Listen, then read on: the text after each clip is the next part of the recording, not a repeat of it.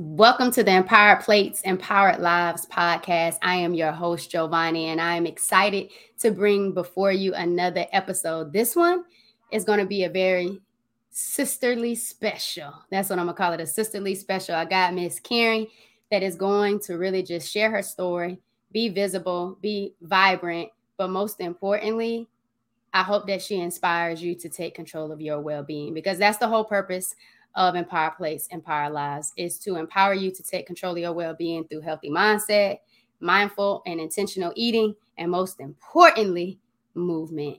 But before we get into this delicious dialogue, vibe with me, y'all. Welcome to the Empowered Plates, Empowered Lives podcast.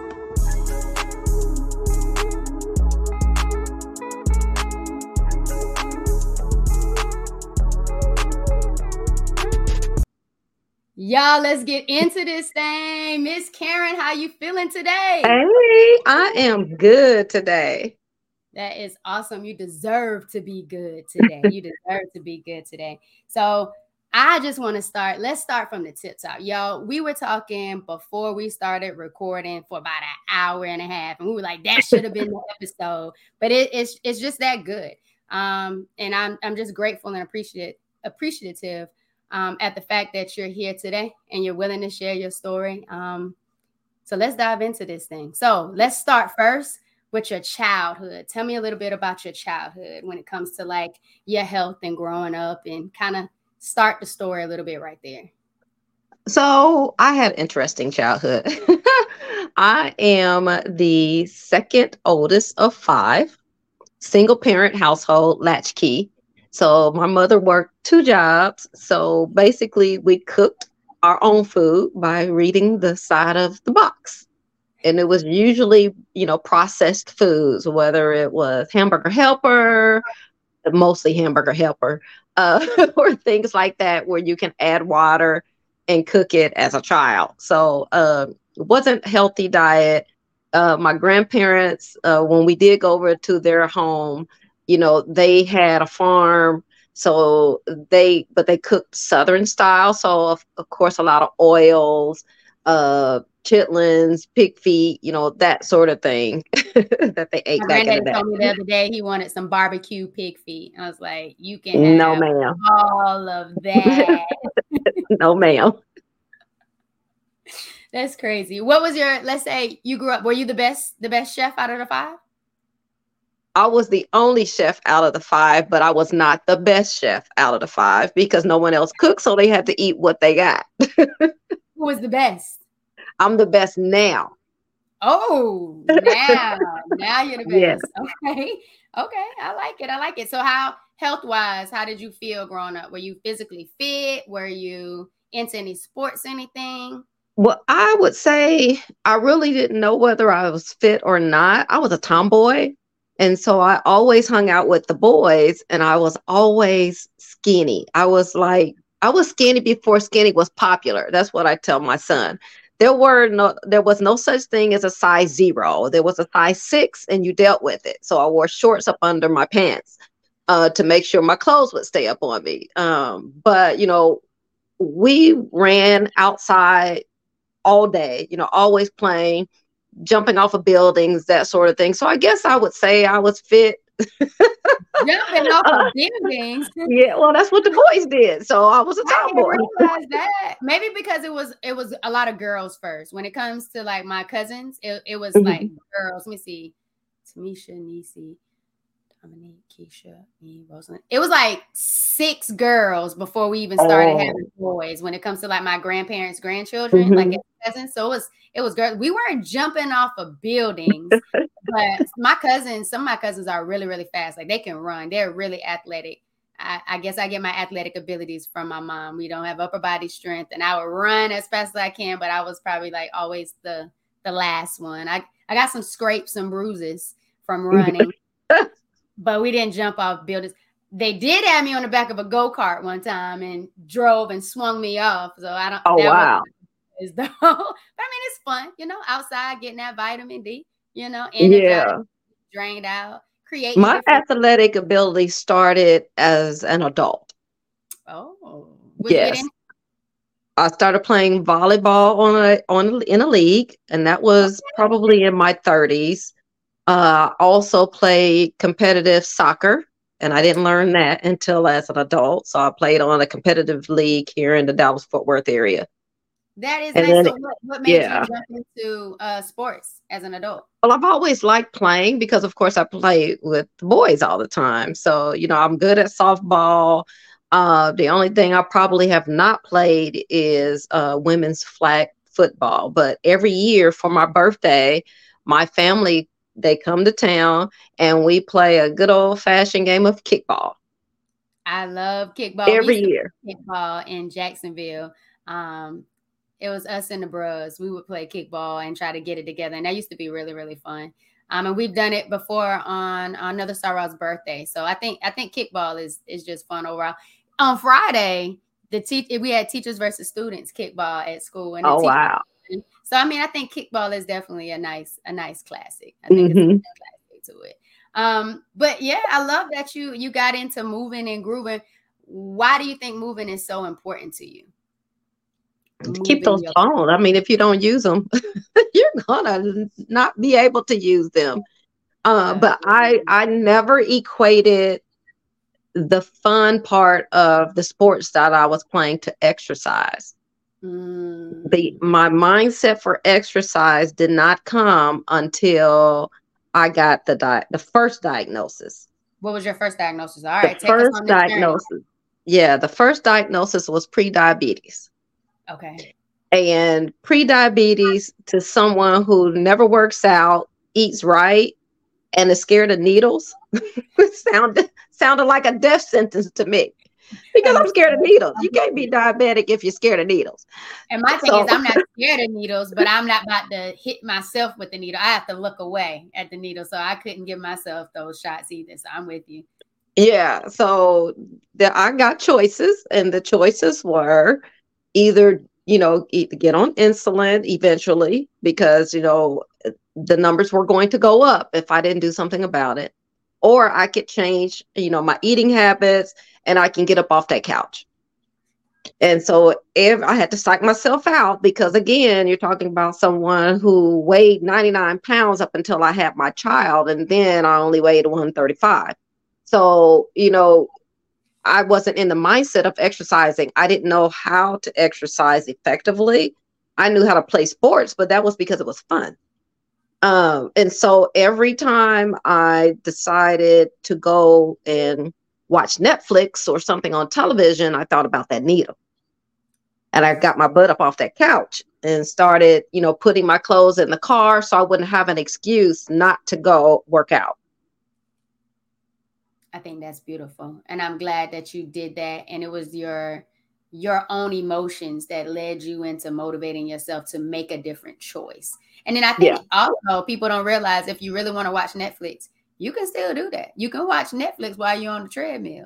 You can watch yeah. Netflix while you're still on that that bicycle and you cycling. Because when I had my uh in the gym days, I would do the same thing because I needed something to distract me from looking at how long I've been going, how many mm-hmm. miles I have. Am I tired? Do I want to get out of this? So I had to focus on something else. So you can definitely still binge, watch your shows, yeah. into whatever it is that you want to, but make it serving to your body. Like serve yourself. Exactly. Make it impactful. And I like the fact that you said I had choices. And I love the fact that you use that word choice because every single time you make a decision, a decision, you are making an intentional choice to either do something right. or not do something. And to make it intentional means you're doing it for you. You know what I mean? You're doing mm-hmm. it for mm-hmm. you. you needed to do it for you so you get the value, not someone else. right.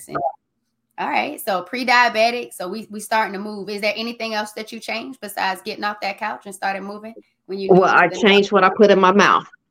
Oh, you know, yeah. That's a journey. That's a journey. You don't just things people go cold turkey with. So, what was your first few changes of what you were putting in your mouth? So the first change, it kind of it kind of worked out because it was at the beginning of the year. And so, you know, our church every year has something where you you know you give up something mm-hmm. and it has to be something that you like so i decided to I, I had already given up red meat but i used to love me some chicken wings So I decided to give up chicken, not just the chicken wings, but the chicken. and I would say probably after the first three months, I really liked how I felt. I didn't feel overwhelmed. I didn't feel heavy. Okay. And so I just continued it. I, I continued to not eat meat and just change, you know, what I was putting in my mouth. And I really, I started losing weight. As a matter of fact, I lost inches first. And people kept saying, you, you don't need to lose any more weight. And I was like, I haven't lost any weight. It's inches that I've been losing. And so I noticed several different things like, and this is probably TMI, but my poop didn't stink anymore because there was nothing dead coming out of me like meat. Ooh, that was powerful. That was powerful. That, and and that it was, was my arm, my armpits, they didn't smell like they used to. So I didn't have to use heavy deodorants because I wasn't sweating out all of that toxins and stuff that I was putting in my body. And so I continued that because I really liked the fact that I couldn't smell myself when I would work out. I was just working out. So I can sweat and not need to go take a shower, even though I know I need to go take a shower because I've been sweating. But it's just amazing how how what you put in your mouth affects you internally also. And most people don't really understand that. And most of it nowadays is not even real. Like I really got into reading labels, uh, cutting out sugar, uh, and that's sugar, so hard. That is sugar. so hard. It's you have to go cold turkey. That is so hard, especially yeah. if you grew up on Kool Aid. Mm, what is Kool Aid? What is Kool Aid and Bomb Pops? Oh my goodness! I don't even know what Bomb Pops are. We didn't call them Bomb Oh, okay. They're red, white, and blue ice cream kind of things. Oh, okay. I've seen yeah. okay. I've seen the ice cream man come riding through. Yeah. yeah. Okay, that's what bump ups are. I was like, I don't know what that one is, but I, I remember when we used to put the put the Kool-Aid in like the little small cups, look like yep. almost like mouthwash cups, you know, and put it in the freezer and go outside yep. with thinking we really doing something. Like Kool-Aid was nothing but sugar, sugar and like coloring and flavoring. And it's just like when you yeah. grow up with that as your appetite, you think that you always need something really, really sweet. And I and I didn't realize again until I got older how bad sugar is for your body. Mm-hmm. Like really bad in multiple ways. And it's just like, whew. Well, it's conditioning. It, it is conditioning. Is. I mean, because if you think about it as a child, you know, they tell us to here's the first mistake we make and I didn't do this to my son, is as a child, we tell them to clean our plates. We always tell children to clean their plates. But what we're teaching them is, you know, even if you're full, keep eating, which is how we have so many people who are obese. Agreed. Because you don't know when to stop eating. Your body will naturally tell you when it's full, but you have to listen to it. And we don't listen to it because we can't hear it because we're watching television while we're eating. But your or body talking. will tell you, or talking, or talking, or talking. Like even some people don't even like say, "Hey, I'm gonna call you back because I'm eating."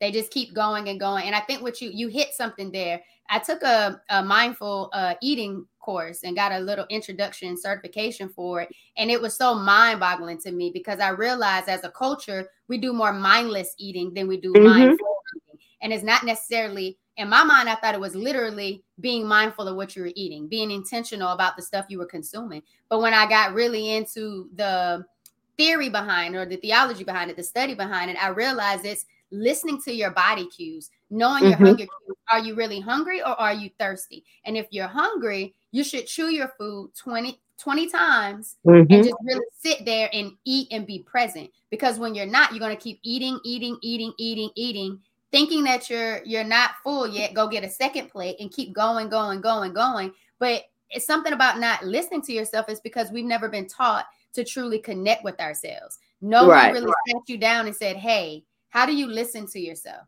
How do you be with your body instead of just keep going and doing for your body? You know and i think that's a big thing. But something you said um, previous you talked about people were saying you don't need to lose any more weight. I think there's this outlook that we have where all we see is the external. and we're mm-hmm. nowhere mm-hmm. near aware of what's going on on the inside our, inside of our body. So we we just judge ourselves based on what we can see.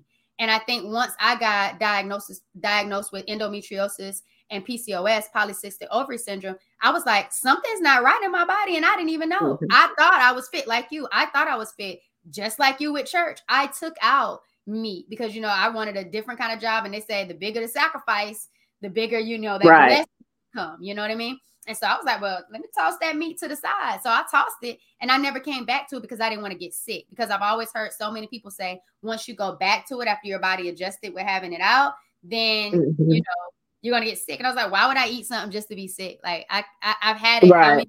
already. I'm okay with trying something else or doing something else or eating something else other than that. And it was just like seafood. But I, I love the fact that you didn't allow what the people said about what you don't need to lose any more of because you knew you were on a mission. I was on a mission mm-hmm. not to be diabetic, you know? And then now you're right. about to go into diagnosis number two. Had another one. Yeah, and that? that's been a recent one. Uh, yes, that's been a recent one. And I'm just glad that I I I listened to myself and I listened to uh you know my body and take things into my own hands uh, because uh, I have been coughing a lot lately. It, well, not lately. Every year, I'm I literally cough every day when I get up in the morning. I Ms. cough Karen, about. Before you get too deep into this, before you get too deep into this, mm-hmm. what allowed you to get to the point where you were able to listen to your body? Because I don't want us to go too fast over that. In the event that someone is like, "Oh, I do want to be a little bit more intentional. How do I connect with myself? What what was kind of like your journey or your process on how you started to really listen to your body? Because I know my ears didn't get open until I got diagnosed. So how did how did you oh, start? Oh yeah, see, I it was prior to diagnosis. I was watching I watched YouTube videos a lot. And I just happened to come over this video that talked about when you're really full Ooh. and the obesity uh, rate right now, especially in Black women. Mm-hmm. And so it challenged us in this video. I have to go back and find it, but uh, it challenged us to sit down at the dinner table with nothing on and eat your food and listen to see if and not not um really listen like it's going to say karen you're full but you will be able to tell when your body is full just based on how you're eating. And I did that for a couple of days. And I was like, I'm not completing everything on my plate. And it was because I wasn't doing what I was taught to do. You finish everything on your plate, you get dessert. Well, I was after the dessert at the end of the day. I mean, if I want to be truthful about it, I'm not caring about the food. I wanted the reward afterwards. And so that's the conditioning. But I started listening to my body and said, Karen, you are not full. Push that plate away. So even when we would go out to eat, I would ask them for a to go box immediately. I would put half of that food in the to go box because they always fill you up. You know, they give you a plate full of food when you go out to eat. So I would half it. I would put half of it in a to go, and then I would start eating on what was already there. And if that filled me up, then I knew I was fine anyway. So most days now, I can't even finish half of it. So I just take everything plus half of the the fourth home. That's, that sounds about right because mm-hmm. I, I, think I've heard Dr. Price, Dr. Bobby Price say on a YouTube thing that you really only need one one real meal a day, like a one good solid meal a day. And there's other things that you can, you know, juice, smoothie, fruits, other snacks that are, mm-hmm. you know, holistic and nutritious for your body, but you don't need five meals a day like no or necessarily need it like you need a breakfast, lunch, dinner, two snacks, and all of that. Like the plate that the government has designed for us isn't necessarily the empowered plate we need in order to have a life of well-being and vitality. If that yeah, breakfast sense. is a myth. and what they say we're supposed to be eating is also, you know, the the if you if you really think about it, you know, things like eggs and and bacon and all of that stuff was put in place to sell more eggs and bacon and everything for the industry. It had nothing to do with them keeping us healthy or breaking a fast. It had to do with making sure that those industries were still being taken care of, and we bought eggs and milk and cereal, which is full of sugar, and all this other stuff for breakfast. So when people ask me what I have breakfast for bre- for breakfast, I don't. If I have breakfast, is what I want. It is usually either a salad or spinach or something like that. And Just I because I don't eat traditionally, yeah. If I don't, you know, and that's that's like I said, that depends on if I decide to eat something. Most days I have juice that I make, not juice out of the store. It's juice that I make because I bought myself a juicer. Same here. We got the Nama J2. So when we started juicing, we started at the end of January. Um, and that was inspired by my mom. She was watching a lot of different um, YouTube videos on juicing. I think like Jillian Berry, um, Harold was a black man who um, had cancer and he cured himself on like a raw diet. Um, and she was just like, I really think this will help my dad lose some weight before he gets into his knee surgery because her mm-hmm. my granddaddy was about to have surgery and we know and she as a nurse knows that when you have a lot of weight on you it makes it harder for you to bounce back and really you know get that strength back in your knee to walk and get that that vitality that mobility back in your life you know yeah and but what it really was is she was focused on her dad and my focus was on her and so my focus was on her because in December, she had an emergency visit, um, emergency room visit. She, her blood pressure was really high. She was kind of having like, uh, kind of like panic attacks, anxiety attacks, mm-hmm. not knowing what was really happening, tightness in the back of her, her neck, kind of breathing kind of heavy. And as a nurse, of course, she has all of these diagnoses and different things of what it could possibly be. So my brother took her in December, and then me, my brother, and Spencer took her in January. And when she had me going through stop signs and going through red lights and was just like, just get to the emergency and just get there, just get there.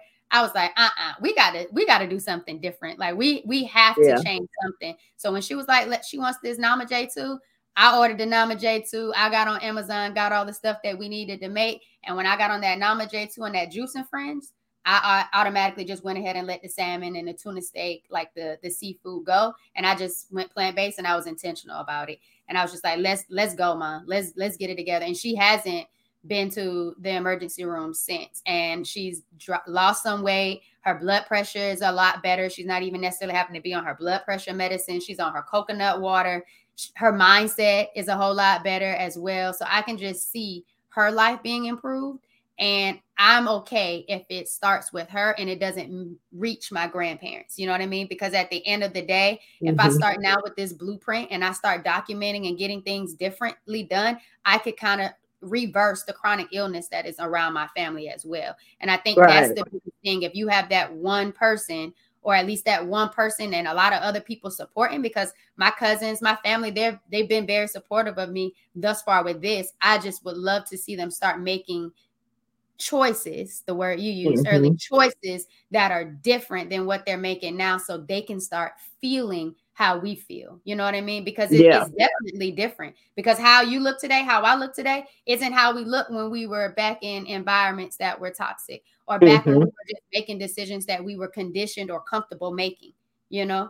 So right. I, I, really, I like that you got into juicing because me and my mama started juicing. My mama got some some lyrics on and popping, and we got the juice with the fours going on on Instagram, and we getting juice stuff today. But it's just like that juice just feels so much better going down. It it livens me up. It gets me vibrant. I have middle school students who are like, Miss Ford, why are you so crunk this early in the morning? It's just like, yeah, I got my juice in today. I got my morning miles in before I got here. So it's like I'm more vibrant than the young folks because even they aren't eating and consuming and getting in the things that they need right, right. to feel how I'm feeling. And I, I want to be not necessarily a role model, but I want to be impactful and influential over them in order for them to know that this could be we need you to be our future. We need you to reverse the things that people are systematically telling us because I want y'all to be better than us, you know? And it's, it's going to take those future generations to really, mm-hmm. like I said, shift the mindsets of our communities in order for us to live more empowered lives. Does that make sense? Right. Yeah. Yeah. Yeah. So my second diagnosis came kind of well, let, let, let me backtrack just a little bit. So, like I said, with, with the with the coughing, kept having this coughing, but it got to a point where it was it was starting to bother me. Like every morning I get up, I'm coughing. Why? Because I feel great. I exercise, I eat right. Why am I coughing every single day, every morning? So I decided to uh, make an appointment with my PCP, and I felt dismissed um, with with them. You know, uh, so they sent me for X- chest X-ray. When I got the chest X-ray, my lungs looked good. Uh, he wanted to put me on albuterol, which is an inhaler. Uh, and then he stated that, oh, well, I saw, um, thanks to the new laws, you know, you get your test results back before they get them. So pay attention. so when I got it, that part, when I got it back, it said that I had mild calcification in my aortic artery.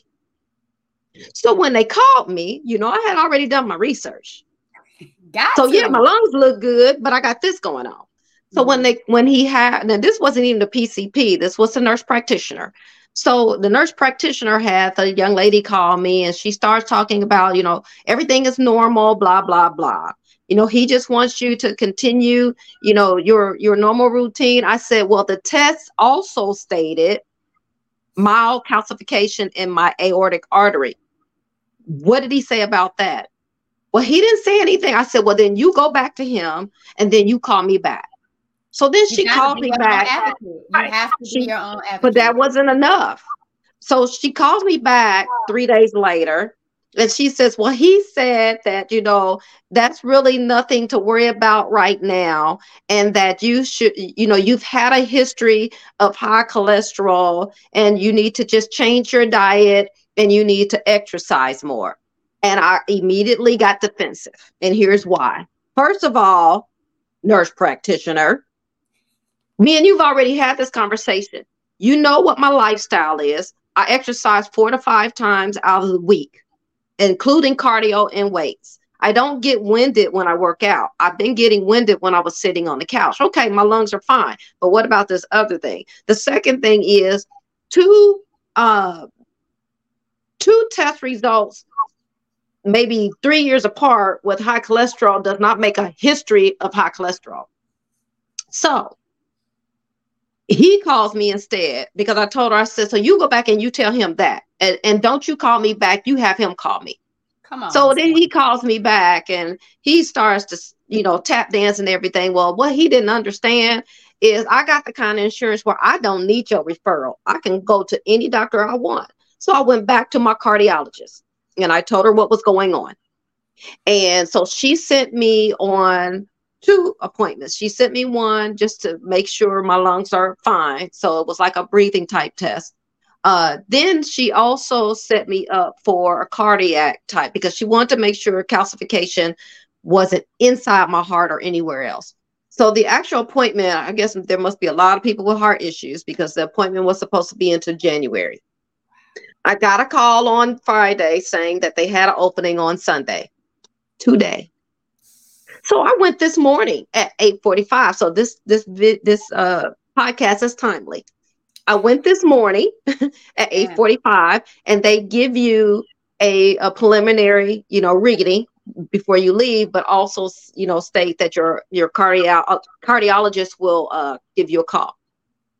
The test stated that I have blockage in two areas, not just my aortic, but one other area also.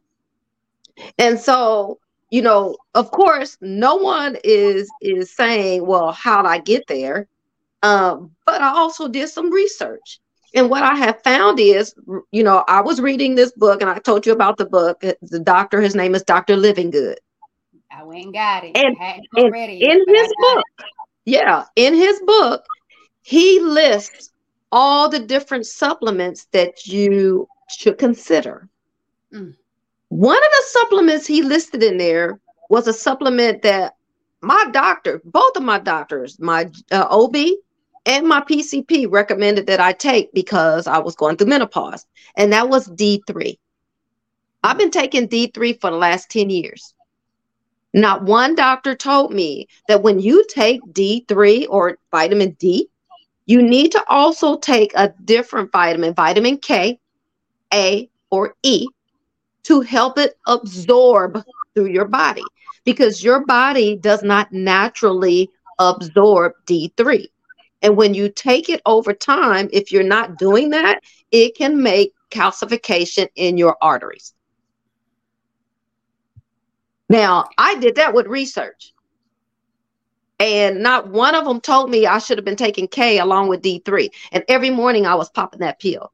So I, I I've just been taking my own life in my own hands because I keep thinking about thinking back to this play I went to see. Um and and I'm married into the Sims name. I'm just gonna say that up front because this doctor's name was Dr. Sims. He was a he was a white male, and back in the day, in the 1800s, he used to do surgery. He was the OB OBGYN, and he was responsible for uh, that stupid test we have on a regular basis uh, down there. Uh, but he used to do tests, uh, not tests, surgeries on the black female slaves without anesthetic. So when you hear his name and you research it, a lot of the medical journals will will give him credit and give him kudos because he actually is responsible with how you know uh, fibroids and everything to this day is is handled because of the surgeries he did and so they're dismissive on the fact that he did the surgeries on black female slaves without anesthesia. So they were being cut open and everything with absolutely nothing. And so there was no one there to advocate for them. And I've been in situations before where I didn't feel like I was being listened to as a black female, and I had to take a, a you know take it in my own hands. I, I, had a situation where I every year I was getting a re- upper respiratory infection, and the doctor wanted to do the scope down my nose, he's he squeezed the stuff in my nose to make it numb. It didn't numb me. He wanted to do the test anyway. I said the devil is a lie. You're not about to scope me with no. I was said you obviously want to know me for a reason. That tells me that it was right. going to hurt. Correct. He was like, "Well, you know, I've done this. I don't care. You're not about to do that to me." So you have to take your own life into your own hands, especially as a a, a minority female uh, because sometimes you're dismissed or you they act as if you don't know what you're talking about because my nurse practitioner actually got a little offended with the fact that I used what he termed Mr. Google. Well, guess what? Mr. Google is the one that told me I needed to take K. You didn't, along with Dr. Livingood, who actually was well, I'm not going to say was, he is a certified MD. He just decided to do uh, holistic medicine because of what was going on with his father. His father had a massive heart attack at, in his 50s.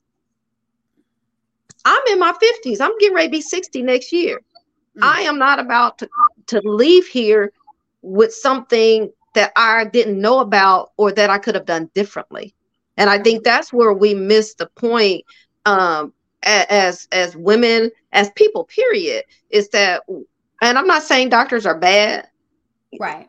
They go through a lot of training for a reason. But you can't believe everything. Our healthcare system is broken. It's not a healthcare system. It's a sick care system. You get sick they give you a pill. I don't want your pills.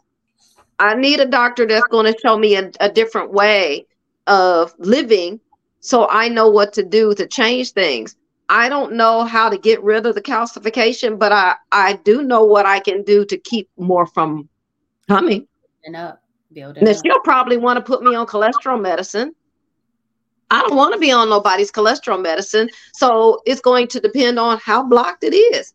But you know, I'll just have to change even more with what I put in my mouth. But I, you know, I'm not taking that D3 anymore. I know that.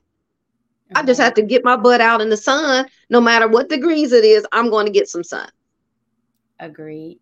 And I, I thank you for really being transparent and sharing your story and empowering people to advocate on their health, but most importantly, do the research. Mm-hmm. Do the extra research to better understand what's going on. Um, because I feel like when I was diagnosed, first, I want to give a shout out to some of those healthcare professionals who are really passionate about helping us in the Black community. I know in mm-hmm. Jacksonville, mm-hmm. um, I was there, I had a doctor who was a soror black female looked like me and then my nurse practitioner. It wasn't until the second time that i had this chronic pain and sickness that just came out of anywhere that she was like you need to go to the er you need imaging. And when i did that that's when they saw this large cyst on my right ovary. Had i not gone i would have known what was really happening but i mm-hmm. had someone who looked like me who i had a relationship with that was able to navigate that. And I know so many people with PCOS and endometriosis that they don't have those people advocating on, on their behalf. They don't have specialists in the area that are willing to listen and truly believe the pain you're going through and the onset of sickness and not just thinking you're here for some type of pain medicine. Um, so I am grateful for those, but I wholeheartedly believe you because my endometriosis specialist who I, t- I had to have surgery with, I had to ask another a soror OBGYN that looks like me, I had a relationship with, to give me the go ahead to know that this I was safe in his hands. Yes, I know he was good at what he did, and that's what they say. That's what the you know the review said. But yeah. I don't know you, and you're telling me that I need to take fruit out of my diet, like I don't need any sugar. And I'm thinking, no one's ever told me that fruit was bad. I have never heard in my life that fruit was bad. And he was just like, the amount of sugar that's in a banana is equivalent to the amount of sugar that's in a Hershey's chocolate bar. And at that yeah. point, I was like, okay, what is about to happen? Like, what am I, what is life about to look like now? Because it's overwhelming. When you get these diagnoses, it's overwhelming because mm-hmm. now you're telling me that I have something that I never knew anything about. And you don't right. even have the time to break it down to me and really educate me on everything because you got other people you got to see. You got other things you got to do. You just want me to get in line with whatever it is that you tell me, you know? And I had mm-hmm. to have mm-hmm. that conversation with the with her. And she was like, Well, diet could help. It's not going to cure anything, but that's fine because there's no cure anyway. Just like you said, it's a treating sick care system. We just want to treat you. We don't really necessarily have a cure for you. And that's why I'm so appreciative of this holistic movement that's happening in America because it's already in other countries and other continents where people are really embracing a whole food, plant based approach to living because I don't like that D word, but approach to living. to you being more mindful of what you're consuming and you're not consuming so much sugar, processed foods, and things like that because it keeps us sick. And of course, if it kept us sick, that keeps us in their system. Does that make sense? Mm-hmm. Yeah. Anti pills. When I went home to help my um, grandfather and help my grand my grandma and my aunt with my grandfather, and he had all of these pills he had to take, I was just like, no I don't I don't I don't mm-hmm. want this to be something that my family consistently gets dependent on is popping pills because someone told them there was a problem and that's all they're doing mm-hmm.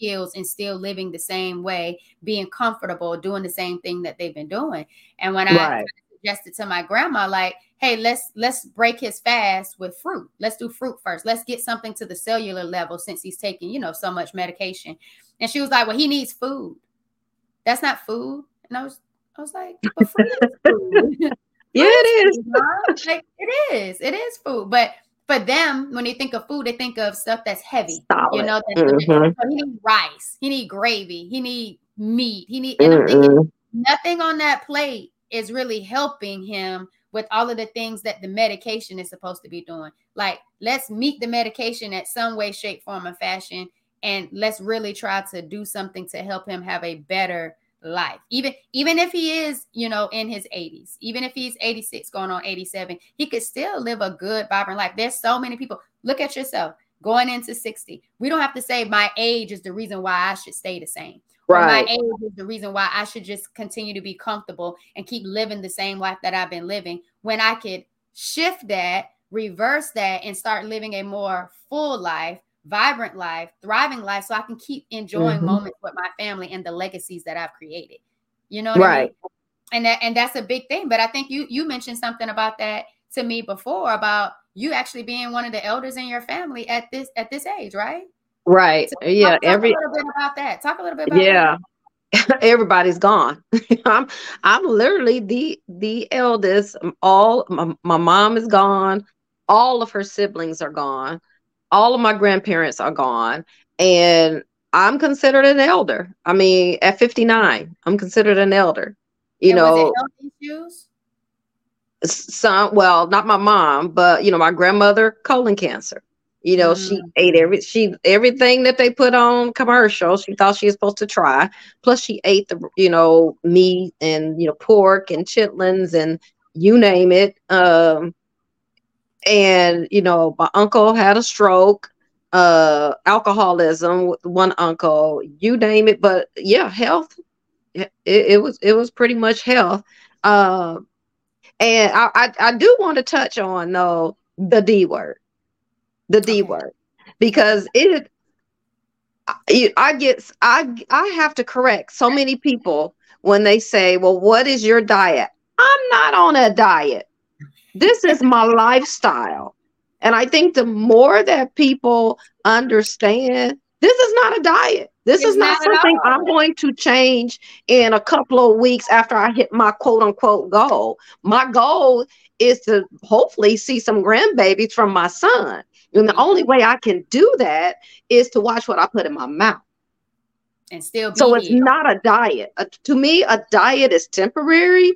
It's a mm-hmm. temporary goal that people set to reach an expectation for some event or whatever. And then as soon as they go, come up off of it, you're back to where you started. You have to change your whole lifestyle. Then you have to get used to the fact that because of that change, there's going to be times where you better be full when you go to an event or when you're going to run an errand because there's nothing going to be there's not going to be anything for you to eat and i've gotten used to that you know like i'll go to an event like i went to a birthday party a couple weeks ago.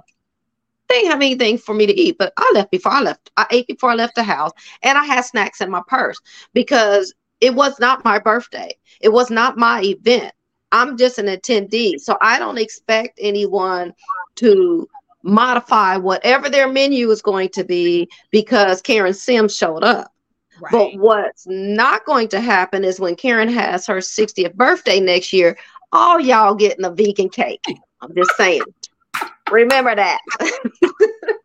and it's gonna be good. And it's gonna be good. it is gonna be good. And I think that's that's the part that I I love the most about this thing is that like if you've eaten a certain way most of your life, you're not missing nothing. You've had right. it already before. So, what's the purpose of holding on to the things that you've already had? Explore something new. Explore other things. Mm-hmm. Make what you already like. Change just a few of those ingredients. You're still going to go for that texture. You're still going to go for that yep. taste. The flavors are still going to be there. Like it's okay. Like you said, it's a it's a lifestyle, but it starts first with your mindset. And mm-hmm. for you, it was I want to be able to see the legacies that come after me. I don't want to be long and gone. And and I right. think that, that should be enough for some people, but it's not because for some people it is the addiction that food causes. Sugar, you know, it's mm-hmm. addiction. We were talking about the whole Popeyes. Remember we were talking about the Popeye? Oh, that chicken him, sandwich. Hit him with the Chick Fil A. Hit him with that Chick Fil A. Did you tell me about the Chick Fil A? Both of those have ingredients to make you want more. But it's just like sugar. And what people don't understand with sugar, I read, I just read this like, was it last week? I think it was last week where uh, I was reading something and what it said was when you give up sugar, you have to give up sugar cold turkey. That's the only way to do it because it is addictive. And it said, and this was the powerful thing about it.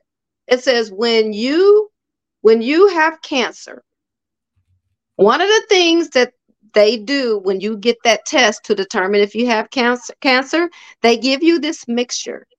This mixture is, I think, cellulose or something like that, where it's sugar. The reason they give you that is because when that goes into your body and they're doing that imaging, cancer attaches itself itself to it and that's how it's able to show up on the imagery so if cancer is attaching itself to that sugar, so it can be seen on the imagery, then sugar can't be good. And not. and oh, like, not. Oh crap.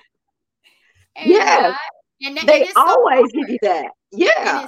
so hard because I think the last thing I had a sugar, the last thing I I I had to just let go as I continue to embrace this lifestyle because the thing about, like you said, you embrace this lifestyle, everybody and everything can't go with you when you embrace a new lifestyle. It just can't. Mm-hmm. And one of right. the last things I had to let go were paydays. Like I loved me a good payday. Like whenever I wanted to have a good dessert or something to snack on, I wanted something salt, salty and sweet. It was a payday. And then I used to be passing paydays out at school, like to other teachers. I can't pay you, but you can get a payday. And I man, I got one of those. What do you call those long? What are what are the long? The family ones? size. The family size payday for this whole family right here that you see. I ran that family size payday down and I got so sick. I told my mom, I told my brother, don't y'all buy me another payday. I'm not getting any more. But I used to get paydays in the bulk from Sam's and I just and keep them in my classroom. I was like, no more to the paydays, no more. But once you really start getting into this lifestyle and embracing the lifestyle, mm-hmm. you'll really sweet things. Like fruit can necessarily really be your candy. Like fruit, right. it has the natural sugar in it, but it can definitely be your your candy. You know, that is my candy. Along, I put some coconuts. I'll get some acai berries along with some like some frozen berries. Put them in a a, a glass bowl, and then I'll add a few almonds and a few coconuts, and that's my dessert. I and I have, yeah, uh, pecans, walnuts, and like sometimes sunflower seeds, and I would put mm-hmm. it with mm-hmm. some like um uh, it's like sunflower butter. Like, so not peanut butter, but like the sunflower seed butter. Mm-hmm. Put that in there, drizzle it with a little bit of like the raw, organic, unfiltered honey. It don't look good, but it, but tastes, it tastes good. good. And I don't do like the antihistamines, like the well, I don't do like Benadryl or like an allergy nah. pill anymore. I'll I'll just do the honey instead, you know, and take it the natural way. So I was like, mm-hmm. that in it, and I would eat that. Hello to my new payday. Hello to my new payday. I created that thing at a bow. It don't look like the paydays, but it makes me feel so much better. I don't feel as bad anymore after I eat those. Yeah. Yeah. And I think people also have to remember when you're changing lifestyle, another another uh, culprit of uh, feeling bad is dairy. And dairy, I actually became allergic to dairy thanks to menopause. But what I found out about dairy is because it's such a high inflammation, like people who run around with arthritis and you know those sort of joint type ailments, they need to really look at their dairy. I have arthritis in my entire spine. Entire spine. My doctors can't understand why I don't need a pain pill because I don't eat dairy and I'm not in pain. So I'm not going to take your pain pill just because you think I should be in pain. Yeah, technically, if I was still eating dairy, I would be in pain because my whole spine would be swollen, but my body is not inflamed. Because you're feeding it. Dairy is just feeding the things that you don't it. want yeah. to happen in your body. Like you're feeding it. My, I feel like um my granddaddy, I think I was telling you about it he was starting to he just is having these allergic reactions and just breaking out in hives and i think you were we were talking about it one day and i was telling my mom maybe we should try to see about taking the dairy yeah. you know out of his diet and see if the allergic reactions you know kind of goes away yeah, but when I was saying it was somebody, you know, somebody said, "Oh, it was because he had a salad," or "Oh, it was some type of salad dressing," and it's just like if you don't pay attention to the role that dairy plays in inflammation, that that can go. It's a whole body experience. When they mm-hmm. talk about mm-hmm. PCOS and endometriosis, again, PCOS, polycystic ovary syndrome. I don't want to lose anybody, but they they say that a lot of that is just filled on inflammation. Where does that inflammation come from? Processed foods, sugar, dairy. Like if we mm-hmm. just get that stuff out, not only are you going to feel lighter, you're going to feel lighter because you're not feeding the things that you don't want happening in your body going all over the place. Right. And I know it's good. I know dairy is good. You know it's good, Miss Karen. We didn't because me and yeah, me and Dairy Queen had a love affair going on, and and I had to stop the love affair. Girl, mine was Olive Garden. Tell me when to stop. Keep it going. Keep it. Well, just tell me when I heard you the first time. Keep it going. Like yeah. you might as well leave the cheese grater right here at the table. That is how I was with you. And then don't let me get the Parmesan cheese when you at the pizza stuff. Birthdays at Pizza Inn, Pizza Lane. Shaking, oh yeah, I, I I do miss it, and I'm not gonna lie, I've missed cheese. I miss cheese, and I thought I miss ice cream, but I don't miss ice cream because now I make my own with you. coconut milk, with coconut cream. But uh, I do miss cheese because I like pizza. But I found a good place for pizza that has vegan cheese. Melts just the same, and it tastes just as good. And I don't, and I, so now I can eat pizza. Where is Blaze Pizza in Grand Prairie? My favorite pizza spot is True Foods Kitchen. So one season it's the butternut squash pizza, and in the other season it's the spinach and onion, caramelized spinach and onion pizza. And so and not only is it plant based, it's also gluten and soy free. That is Ooh. my favorite pizza. Yeah, but I'm gonna need a list. I'm gonna need a list of the, your restaurants because I don't know a whole lot of places. I just be trying to fix my own stuff. But so, you know, there are times where I want to go and grab something and I want it to be real. Like some of these pop-up vegan places use a lot of processed foods. Well, oh, I can go to the store and go buy me a box of black bean burgers. I don't want your black bean burger out of the box. I want something that's more vegan, healthy, and you've cooked it. And there's not a lot of there's not a lot of places like that.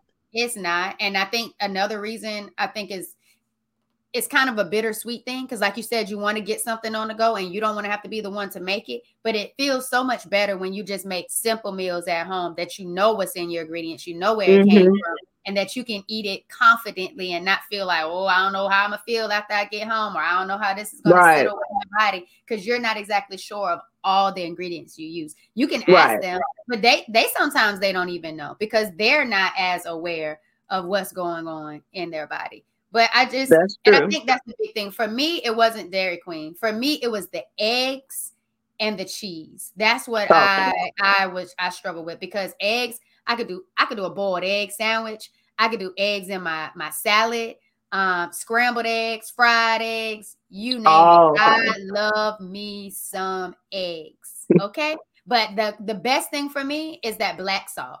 That black salt on cucumbers will make me feel like I still have my eggs in my salad. Um, I think WunderEggs, I had their uh, plant based, minimally processed um, hard boiled eggs or vegan eggs. Mm-hmm. Um, and those are so good. Like if oh my god, I bought that for myself for Valentine's Day. Um, see, you can love yourself. You can love yourself by still right. getting good food. Um, but those Korean barbecue wings, tell them about it. Thrive Kitchen. Did you like your Thrive bowl? Girl, yes. I was just sitting here thinking, mm, I might have to go over there and grab something before this storm comes through. and it's coming. It is coming. But that Thrive, like I can get that at school. Man, I even put my some of my coworkers on that Thrive Korean cauliflower barbecue. That was salad. so good. It, I actually it, had sorors fighting over the last two because you only brought four, and it was two of us that were yeah, and they were like, "Does does this belong to anyone?"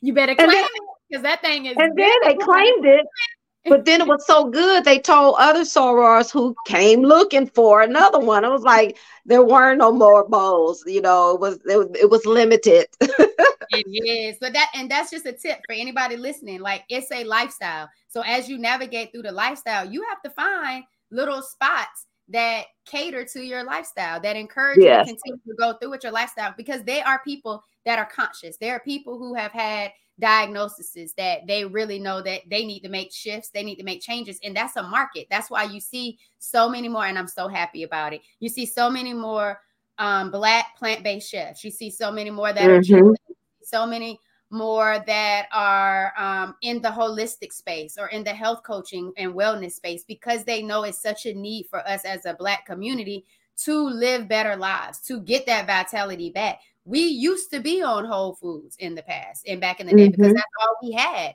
That that's why we were farmers. That's why there were farmers to have certain things. We weren't always eating like this.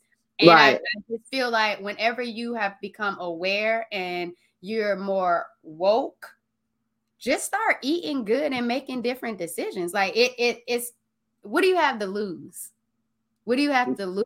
Like when you yeah. already gained so much more, literally, right. and you know whatever else it is. But but technically, you do have something to lose if you don't, and that's your life earlier earlier than you planned. And some of us are know, in the fast lane by tending to pay these fast food chains. Oh snap! Oh yeah, yeah. Because I know me and you had that conversation with the fast food because you know I live in I live on the south side of town, and remember I was telling you, you know, I don't know if most people have noticed because I, I I I'm not from here. I'm from Ohio, and yeah, so I have no problem getting in my car traveling to different parts of Dallas Fort Worth. You know, if there's a place I want to go, I'm gonna go.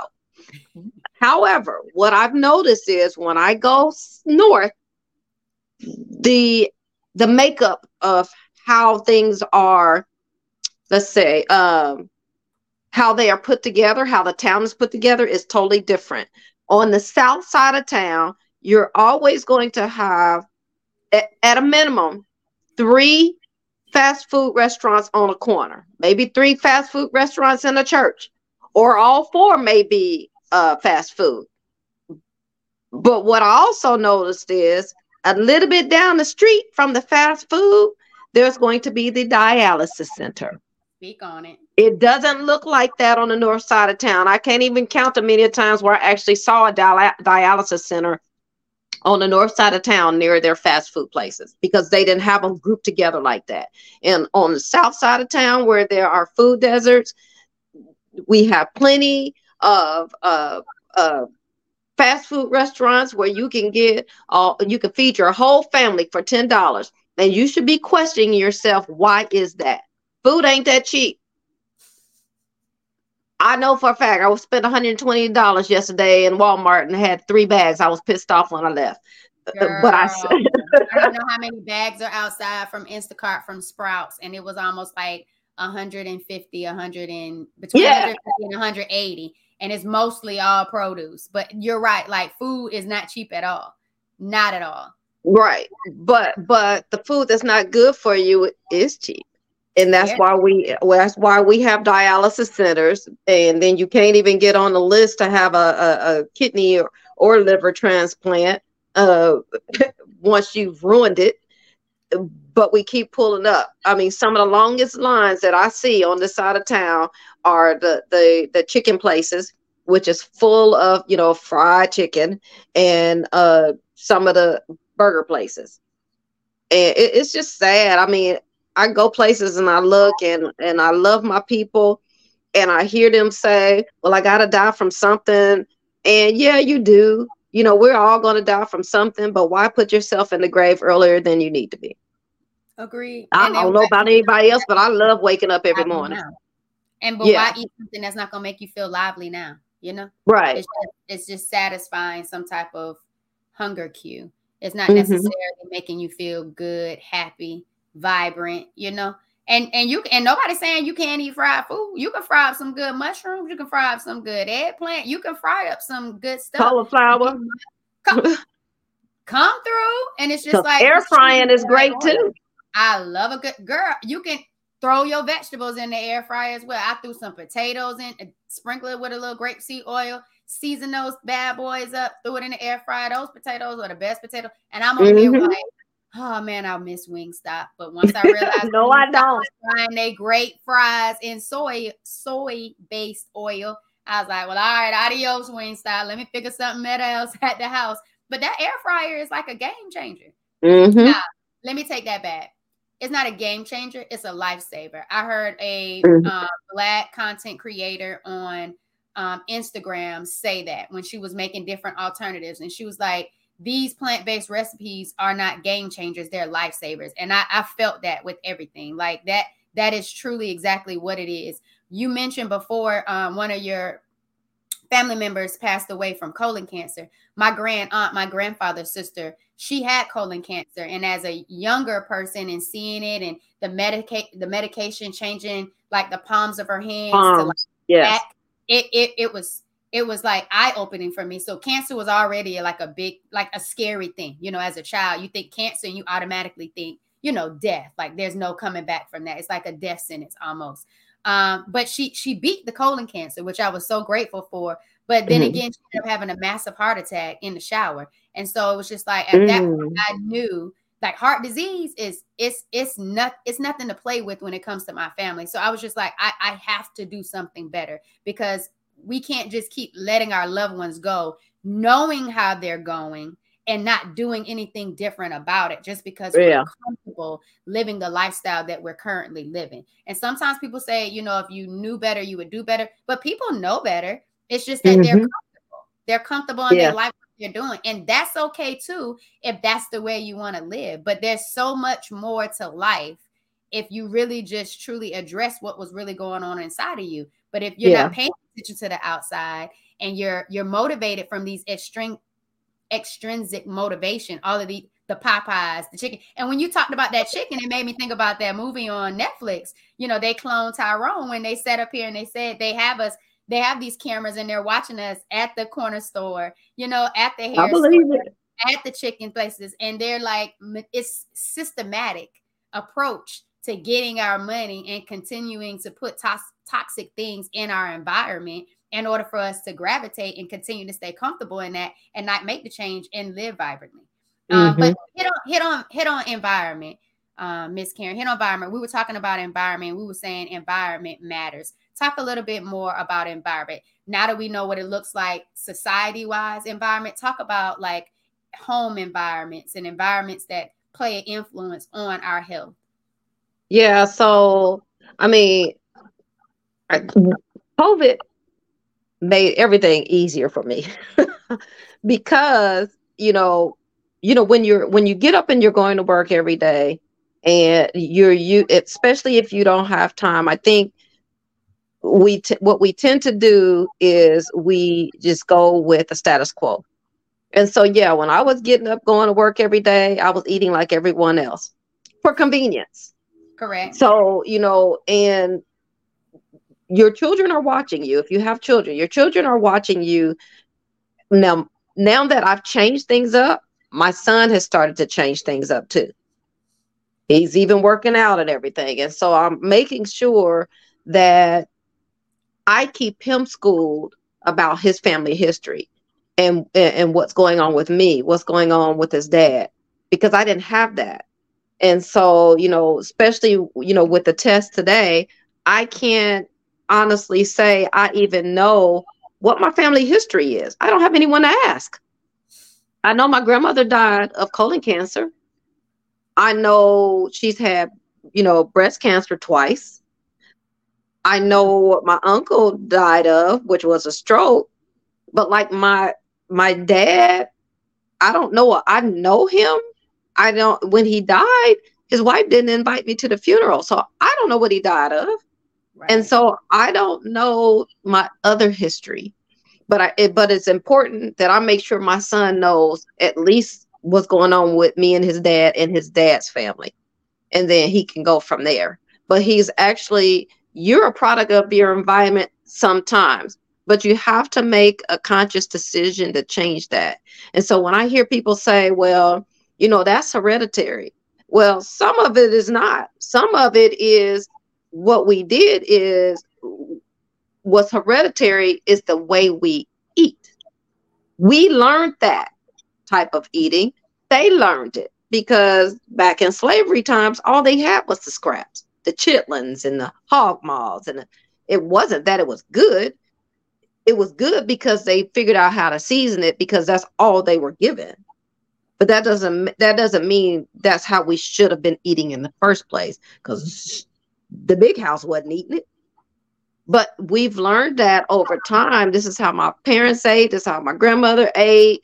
And, and so we can change our own environment, but we have to be willing to.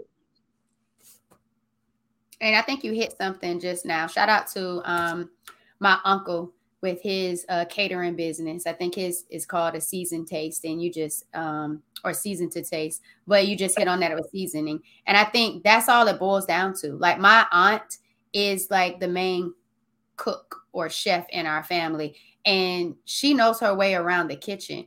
If she took that same approach with all that she knows about seasoning things very well and making those alternative shifts with like taking out the meat, taking out the dairy, mm-hmm.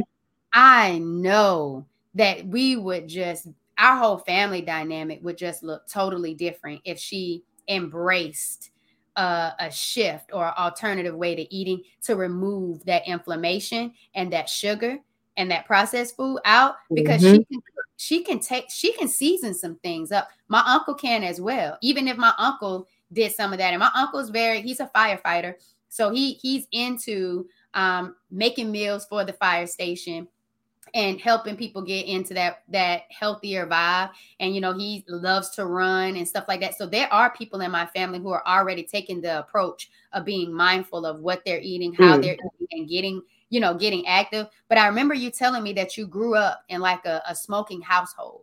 And you were like mm-hmm. i'm not quite sure if that played a role on you know like my lungs and needing that inhaler but you you also hit on something else because you said growing up in that household you just hit on your influence to your children. Like how mm-hmm. if knowing what you know now, how would have you approach raising your son, knowing what you know now in regards to how he eats and his lifestyle, I should say?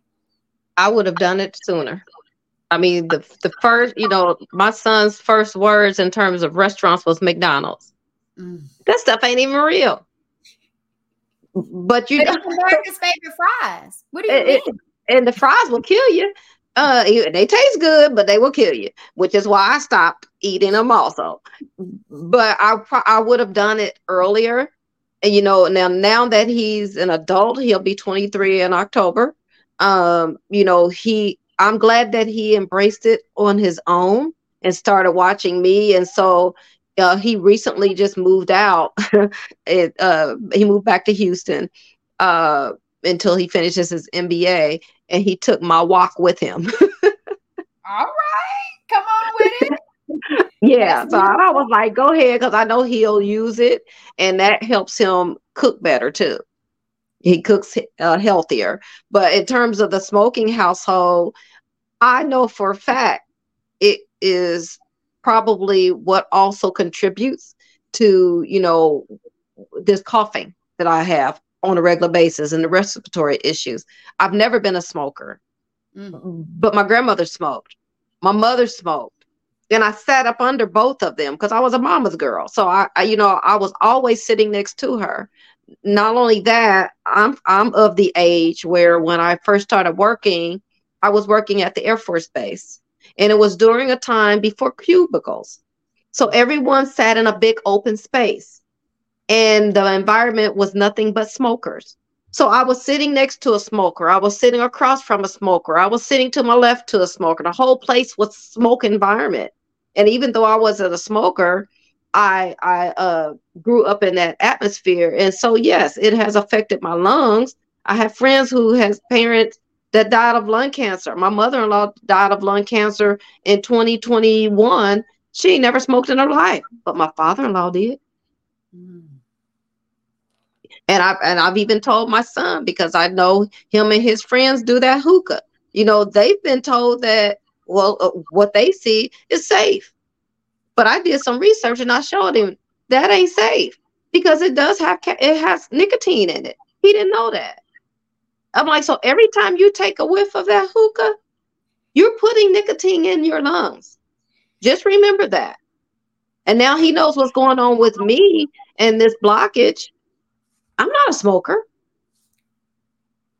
So, you know, I, I told him you you have to, you don't get another set of lungs. You don't. One of my sixth graders, um, where she was just telling me that earlier this month that her cousin, only in his 20s, um, passed away. He got cancer and it was from vaping and he wouldn't stop vaping even after he got it. And he got it.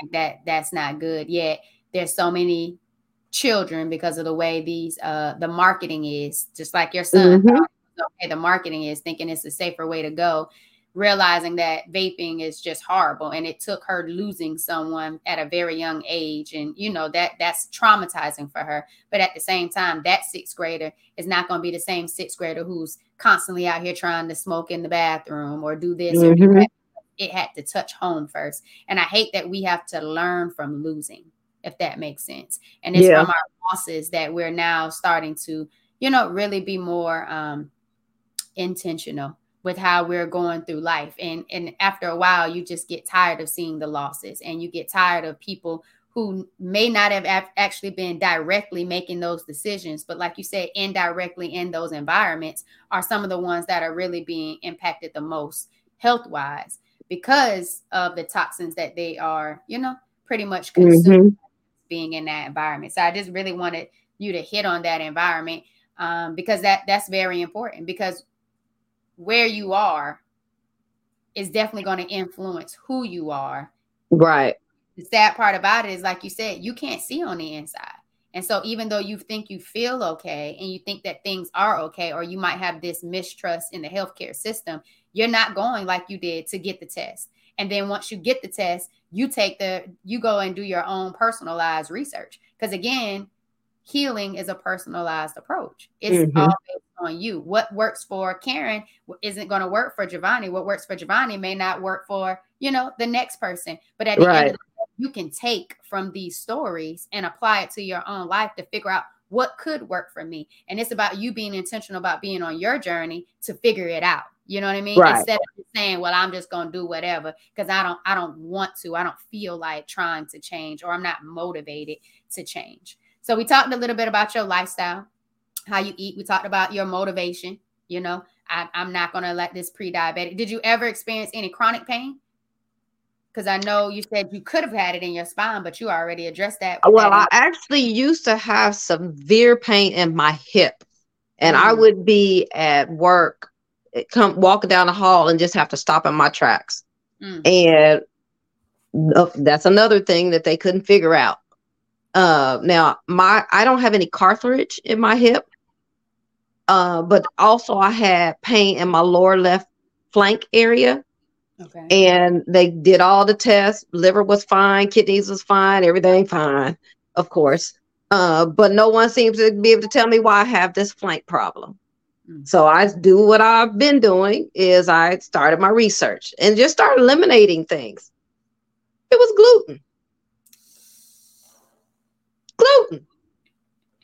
And I tested it out because I ate something with gluten and the pain came back.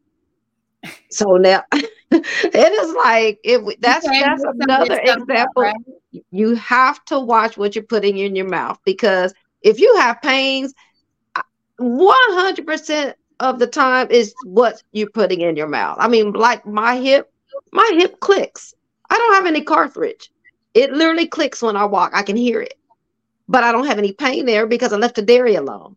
Mm. I don't have the pain in my in my back in my left flank area because I don't eat stuff with gluten. And when I do accidentally eat something that contains it, I can tell because it'll start hurting. Mm-hmm. I That's don't. so I yeah. my adenomyosis pain on my left hand side. Once I have like some wrong kind of bread, because I used to try to get like the the Udi's um and different other brand. I'd be like, oh, I'll be all right. It's just, it's just, I'm, I'm gonna do it in moderation. As mm-hmm. soon as I do it, I can feel that pain coming. I'm like, okay, Leave it or Right. We clearly know what it is. And I understand gluten is good. You take gluten out of that bread or that pasta, you're going to taste the difference. We're not going to say it's yeah. going to taste the same thing. I, I hate when people say that. But when it's a good alternative, and you know how, like we talked about before, season things, seasoning, cook it a certain way, you're going to still have a great food experience. And not only is that food experience going to be good, you're going to also feel good. Your body's going to appreciate the fact that you made a different decision. That that gluten is serious. And you wonder why mm-hmm. people say, mm-hmm. Well, I didn't know gluten was even in there.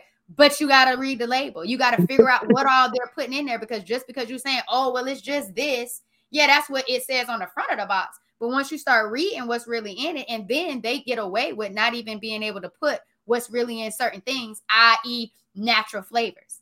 Okay, natural flavors of natural flavors. Well, how you natural flavors of what was the other natural flavor? Well, what is right. the natural flavor? And then right. when you do the research on natural flavor, you like, oh, y'all just put oh. any and everything on there and can slam a natural flavor title on it. Mm-hmm. And it's all good and say, well, it's natural flavors. of what flavor?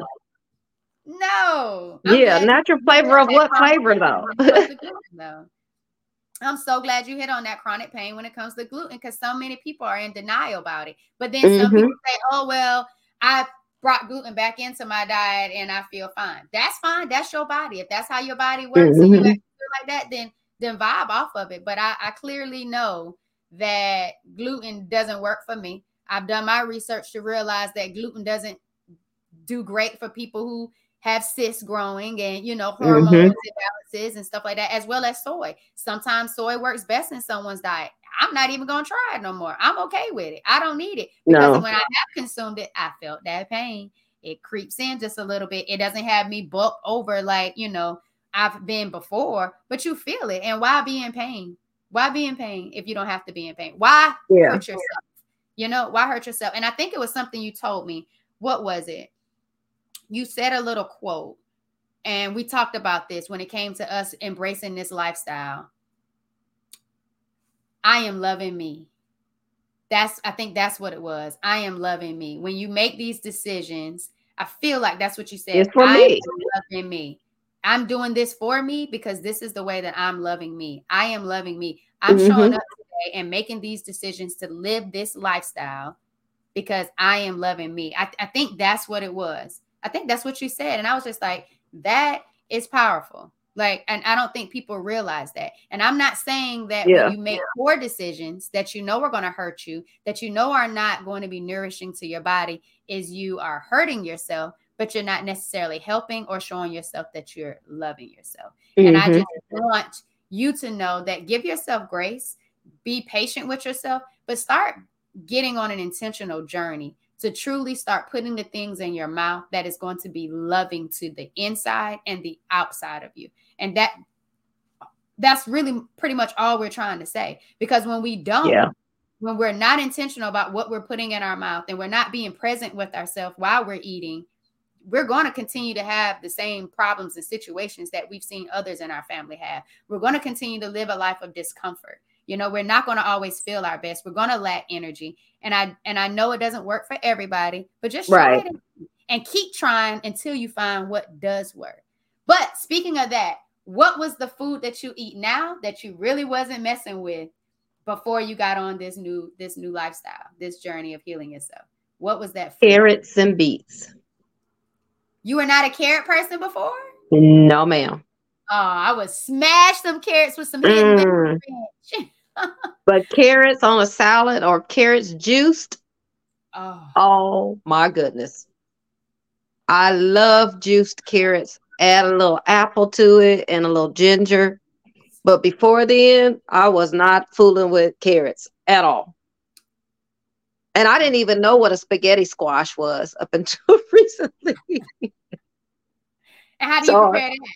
You like spaghetti uh, it, uh, yes, I don't prepare it in the oven with just a little bit of oil mm-hmm. and and let it bake. And then of course rake it with the fork. But I've discovered so many different types of vegetables. Okay. I'm with you. I'm with you on the beets. I, I did not eat prior to. Um, but the carrots, I juice juice carrots, beets. It was carrots, beets, red cabbage, and it was the red beets because I do golden beets too. I like to put the golden beets in my green juice. Um, and I think it was one more thing. We did a papaya with it, mm-hmm. and it mm-hmm. was so good. It was so good. I, I I don't think I've had a beet burger yet. Um, but just juicing the beets, that has been absolutely amazing. And I, I was sleeping on a red cabbage being in the juice as well. But that thing is so good. And I, I put a whole bunch of carrots in there, but it and carrots with sweet potatoes. Have you had sweet potatoes, carrots, and apples? Not in the not in the juice, but I do Try like to that. eat it. Try okay. that. If you want a little orange, add some orange to that. Oh my goodness. It's almost like a they call it like an apple pie type thing, but oh, okay. So it is, and the sweet potatoes make it so creamy. I'm sure it makes it so creamy, but you, you got to try that. But I'm not going to hold you too long. So I have last few questions. One, one question is I would love for you to give some tips to the girl dads. I have two long sisters that passed away due to cancer, and they both had girls that they um, have left behind and they have these fathers. I would love for you to give some tips or some, yeah, some tips or some things that either they should talk about or how they should help handle and preserve um, the menstrual cycle or the mm-hmm. reproductive health of their girls now that they um, are leading this doggone thing with their women. Yeah, and, so because I do have some friends that are actually uh, single dads with with girls with uh, daughters, and you know they really need to research on what the whole process is okay that that that that daughter is going through so she doesn't feel ashamed of her body and and just understanding how to keep her body natural i think you know we're quick to you know look at things that we see on television and uh have them do that instead of really understanding the human body. And so, what I mean by that is so, for example, uh, when I was growing up, my mom, grandparents, they always talked about douching. Mm-hmm.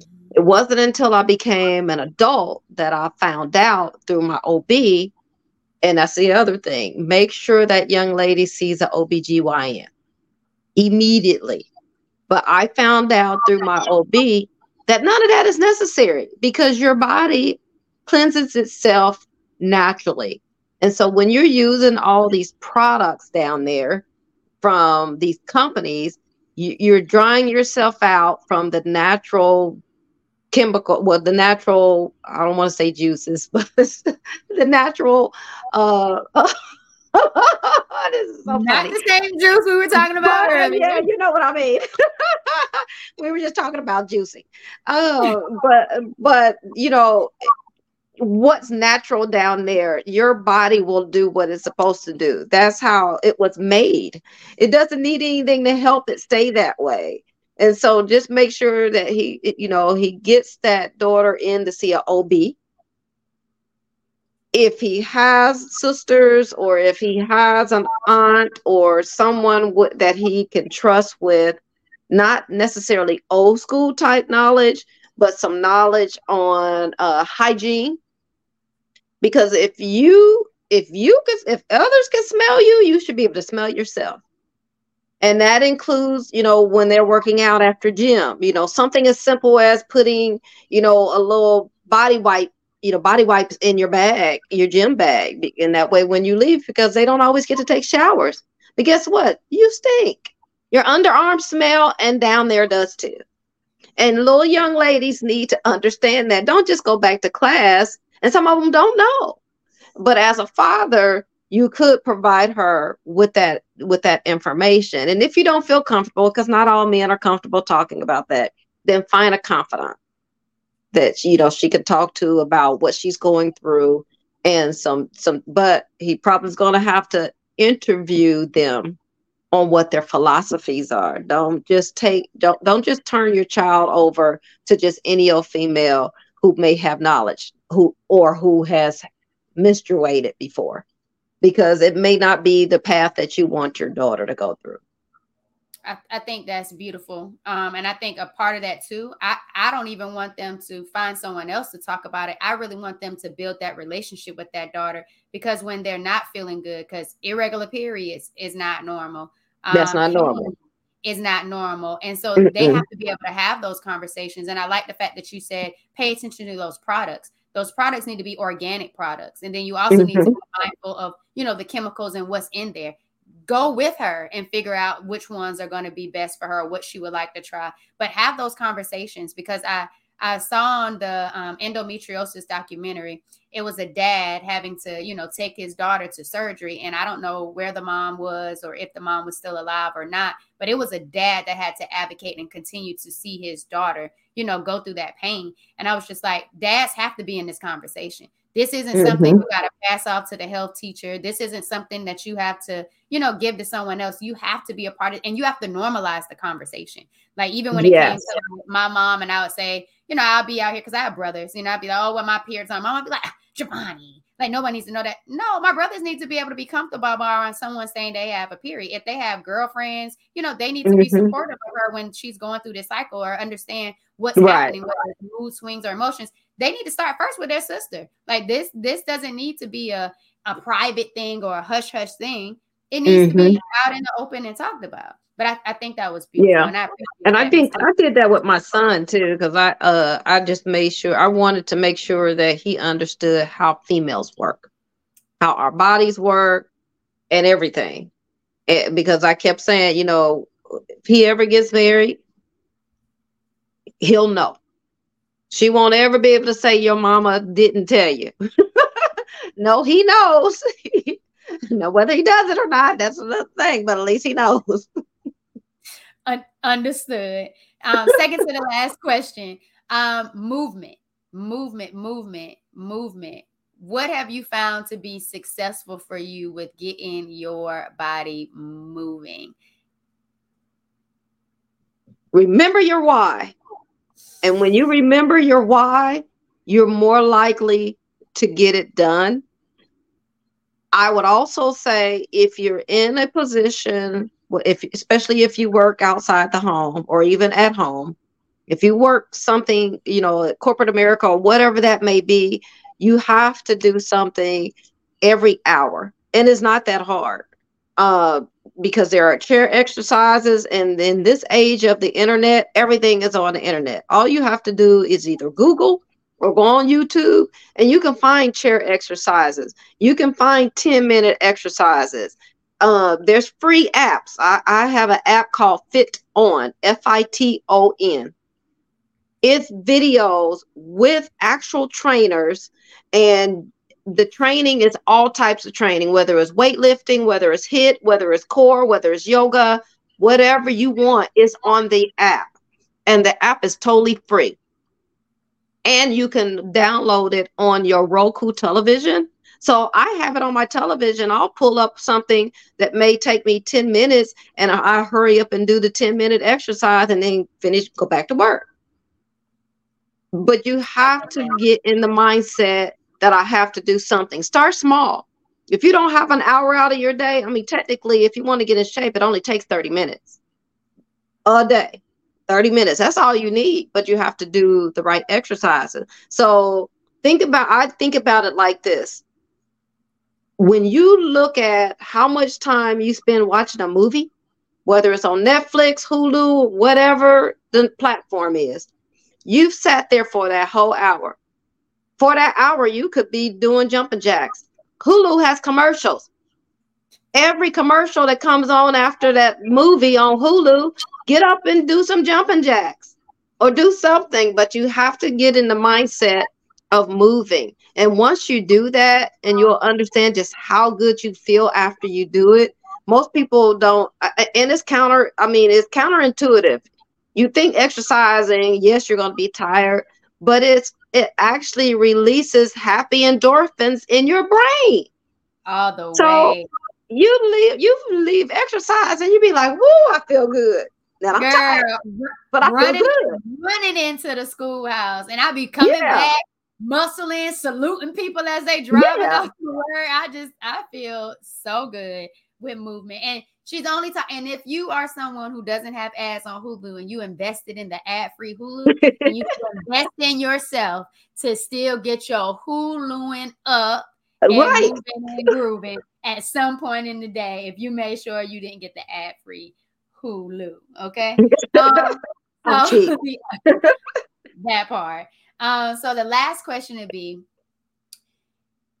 well, can I do one more question? Can I do a second to last uh-huh. question? Okay. Because we hit on the book and you made me get the book. So I want you to, if what are some good books? Do you have any books that you have learned a lot from? And we already talked about um, Living Good with Dr. Livingood. What are some books that you have found have been really helpful in helping you better navigate um, the health challenges as they continue to uh, come about for you? Any good so books? so for me, that book uh, Dr. Livingood was the pivotal point for me because I just feel like that book has probably just saved my life, especially with this uh, blockage in my arteries. Uh, but I'm more of a video type person. Okay. And so instead of books, I'm always on YouTube, always on YouTube.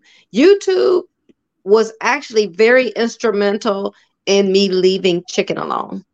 Mm. Just understanding how it's processed. And it was it also was instrumental in me understanding how fish was processed.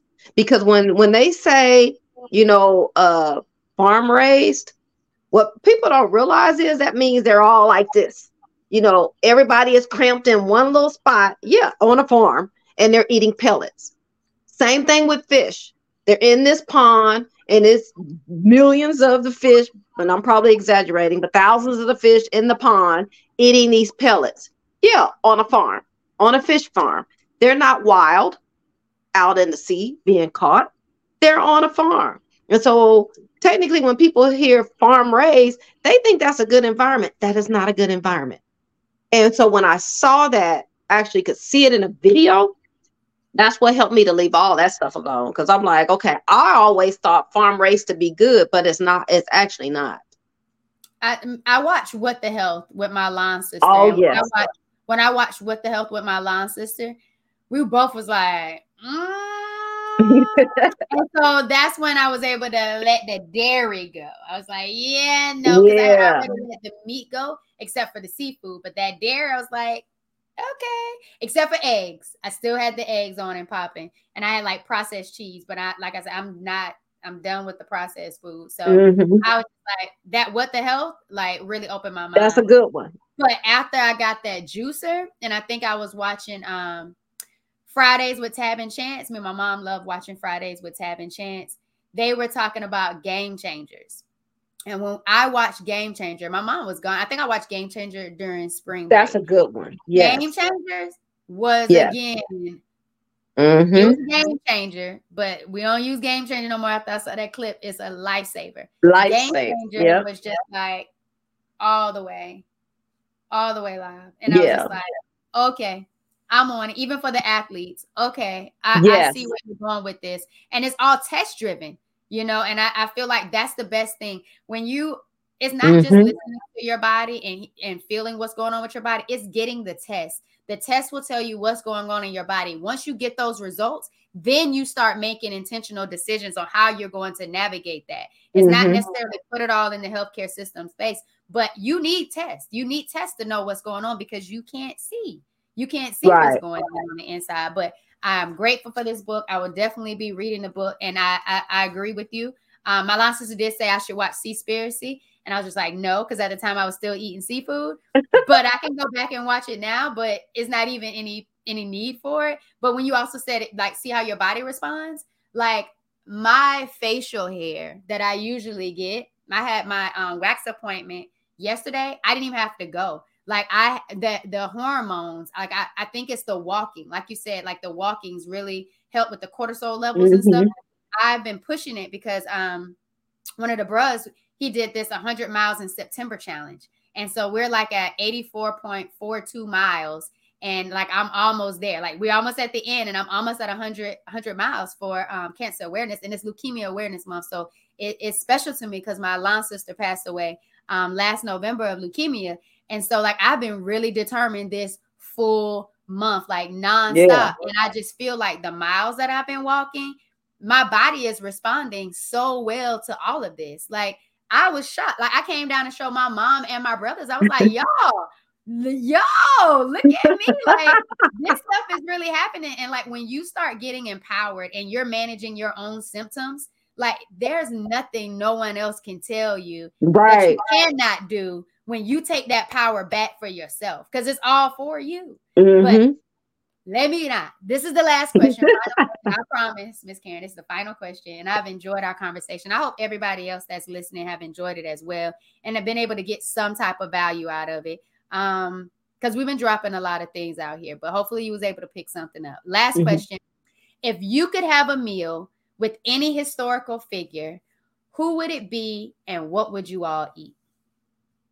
Any historical figure. Any historical, historical figure. Figure. And historical could be your own definition. Because when I asked my granddaddy, one time it was me, the other time it was his wife, another time it was somebody else. So it changes for my grandfather. It's up to you. What whoever, whatever historical figure you can think of, who would it be and what would you all eat? So I would say my mom, because historically she's been there or was there and she's no longer here. Okay. And so as an adult, uh, I've literally surpassed the age that my mom was when she was killed. And I would have loved to have her here to be able to help her change her mindset and her lifestyle and how she ate, even though that's not how she passed away. Um, and I would probably have made her a vegan burger because my mom was a big Whataburger fan. And I would have loved to be able to show her that we can eat something else and it still tastes good. I think that's beautiful. Yeah. I think that was really beautiful. I bet she would have loved your burger. Oh, and she would have. And I, I, bet I would love your burger too. So what's all in your burger, Miss Karen? And would you make me a burger? Chickpeas. Okay. And some other stuff. okay. Would you allow was it gluten free? Yes, because absolutely. Can I get a burger, Miss Karen? When I cook another burger, I will let you know. Yes. I don't, you know, it's funny because I don't cook burgers often because when I was, when I did used to eat meat, I never ate burgers. I ate burgers probably in my teens. And then after that, I didn't eat burgers anymore because I didn't like the the consistency. Like it was that, yeah. So I couldn't get, I couldn't wrap my head around that m- meat padded together, and I I wouldn't eat it. And so now I do periodically uh, eat a vegan burger, uh, but I know what's in it when I do. Before, when I first started, we would do Beyond Burgers all the time. Oh, um, I don't do anything beyond anymore because, like I said, I'm I'm over that plant, that process part, and it, mm-hmm. like I mm-hmm. said, it's a journey. Like, and don't yes, don't don't knock your journey because you you were being intentional about taking the steps to get to where you are. Like, there's no right. destination in this thing. You're just keeping evolving as time continues to go on. But it was that burger with caramelized onions, and I put it like on a salad. It was almost as if I was eating like a Big Mac salad you know, and I was just oh, like, oh, oh okay. a burger salad would be amazing. So I could just take your delicious burger with some caramelized onions and put it on some salad mix and probably do some Brianna's poppy seed dressing. And I mean, my mouth just watered, but I'll just go get So we're gonna go ahead and end this episode. Again, y'all, this is Miss Karen. I Sarah Karen for me. Shout out to the devastating divas, the Delta Sigma Theta. Um, I hope y'all enjoyed this conversation. I hope you got value out of it. Remember the four vibrations vibes. Pay attention to what you're paying attention to and be intentional about being intentional. And that that that's powerful within itself. So yeah. yeah make sure you subscribe to the channel four vibrations 2347 um, if you're on youtube for the visual version um, if you're on any and you're listening to us through your airways it is empowered plates empowered lives. Rate me leave a comment tell me what else you'd like to hear about. If you want me to bring miss karen back on just just let us know we can do the doggone thing and we can have some more delicious dialogue. But we love you. We want you to overcome whatever obstacle that is facing you right now and we just want you to be empowered. And remember that it's just a moment don't let that moment of a diagnosis make you feel like you need to believe something different from yourself. You still have power, you still have control to guide mm-hmm. your your life and to take control of this he- healing journey. There's a link in the description of this uh, podcast episode of a comprehensive personalized journey. Again, what worked for Miss Karen, what works for me, Giovanni, the host of Empowered Plates Empowered Lives podcast might not work for you, but we're challenging you to start being intentional about taking care of your health and getting the well-being that you need. Yeah. We'll see you later. Thanks for vibing with us.